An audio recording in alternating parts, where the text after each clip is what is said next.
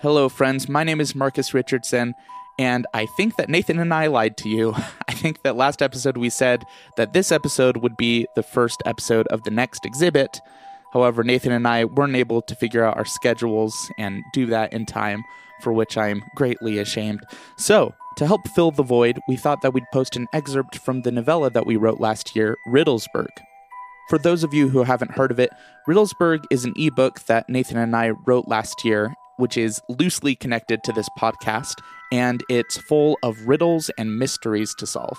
It's kind of an homage to Professor Layton puzzle games and also mystery novels. And it's short and sweet and pretty campy, and we had a blast writing it. So we thought that we'd share a little bit of it with you here. Riddlesburg by Nathan Hicken and Marcus Richardson. Aurelius scrambled off the departing train just in time to realize that his briefcase was still on board.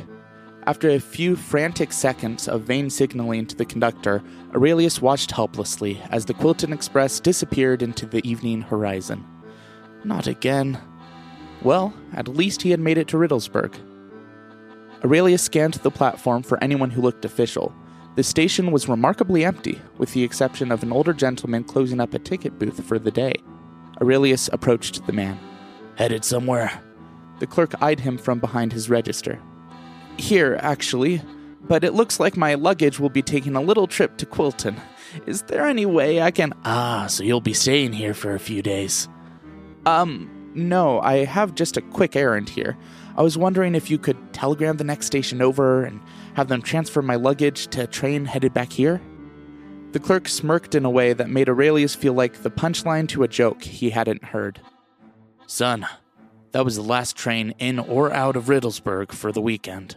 You'll either need to find a cabbie, hoof it over to Quilton, or prepare yourself for a lovely weekend stay in Riddlesburg and get your bags back on Monday." "I'm stuck here?"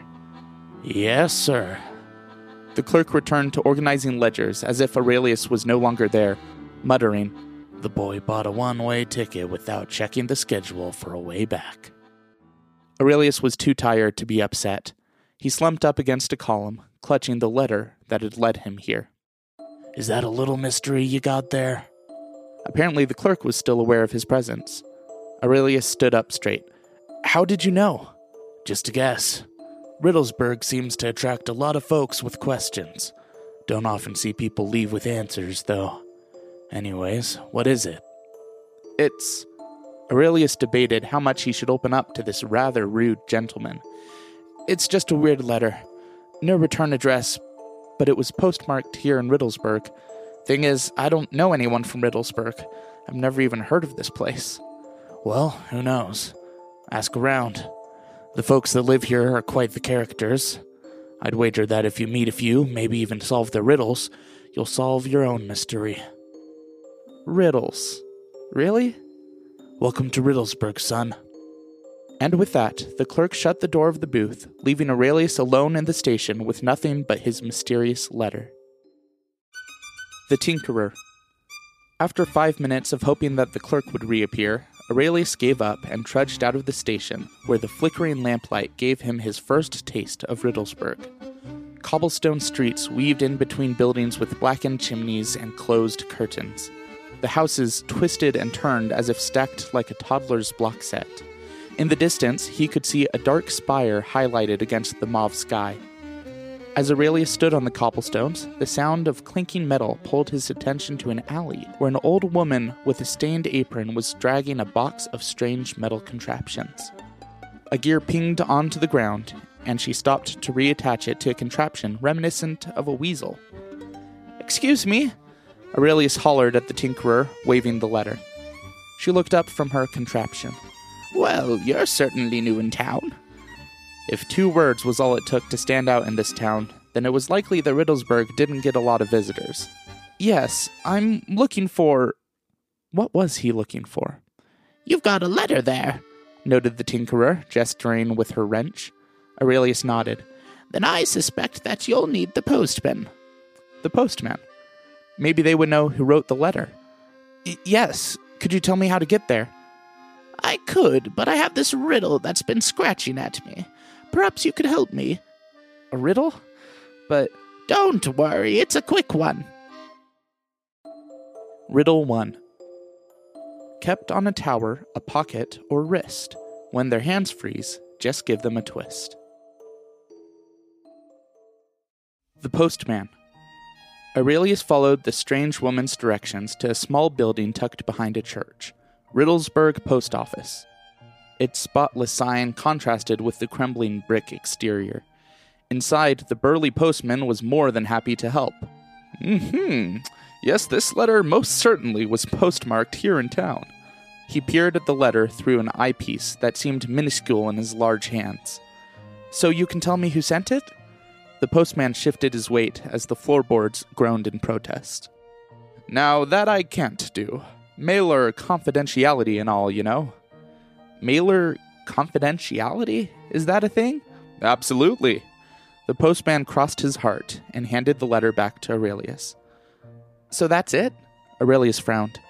Hey now, don't look so glum. I know someone that might be able to take a look at that letter. But first, while you're here, you see my daughter's birthday is coming up, and I'd really like to have this riddle solved for her. Riddle two. Twisted by clowns, but full of hot air. Scarlet if French, but rubber ensnared. The Poet. This trip was turning into a wild goose chase. Aurelius wasn't wild about geese or chases, but still, he trekked across town to the postman's friend. After she invited him inside, Aurelius realized that she was a poet. Her parlor room was littered about with her creative works, most of which were scrawled on single sheets of paper. She fit right in with her messy hair and ink-stained fingers. When Aurelius offered her his mysterious letter, she eagerly accepted it and examined it under the light of her oil lamp. She noted, "You've come a long way just to figure out who wrote this. Do you think it might be from someone you know?" Aurelius hesitated. "No, I don't think so. I happen to be an investigative journalist by trade, so I'm used to following leads till the trail goes cold." The poet sniffed the letter and frowned. Handing it back to Aurelius, she said, "Well, young sir, the trail might end here. This letter was written in lamp black ink, which used to be imported from Drudgers. We don't use it here anymore. I doubt you'll find who you're looking for in Riddlesburg." Aurelius set down the letter. "Drudgers? Is that a town?" The poet cleared her throat. "Drudgers, town of yesteryear, town of stake and town of spears, forgotten well as it should be, turn back if this is where your path leads." Could, could we just talk in the normal way, without rhyming? The poet was clearly upset by Aurelius's protestation. D- did you not like that one? Here, let me try another.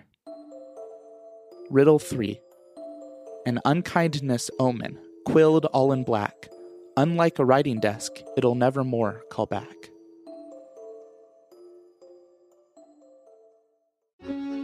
If you would like to read the rest of Riddlesburg, you can find it at aurelius whitlock dot gumroad dot com.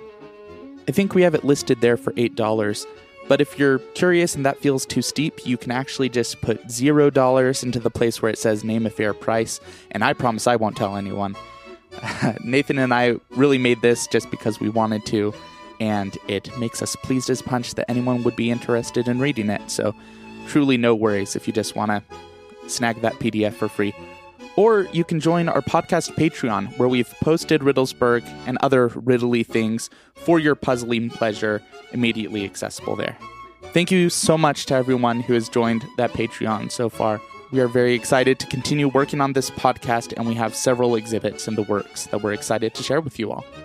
Thank you for your patience with this next one, which we'll have ready in another week or so. But until then, thanks so much, and goodbye.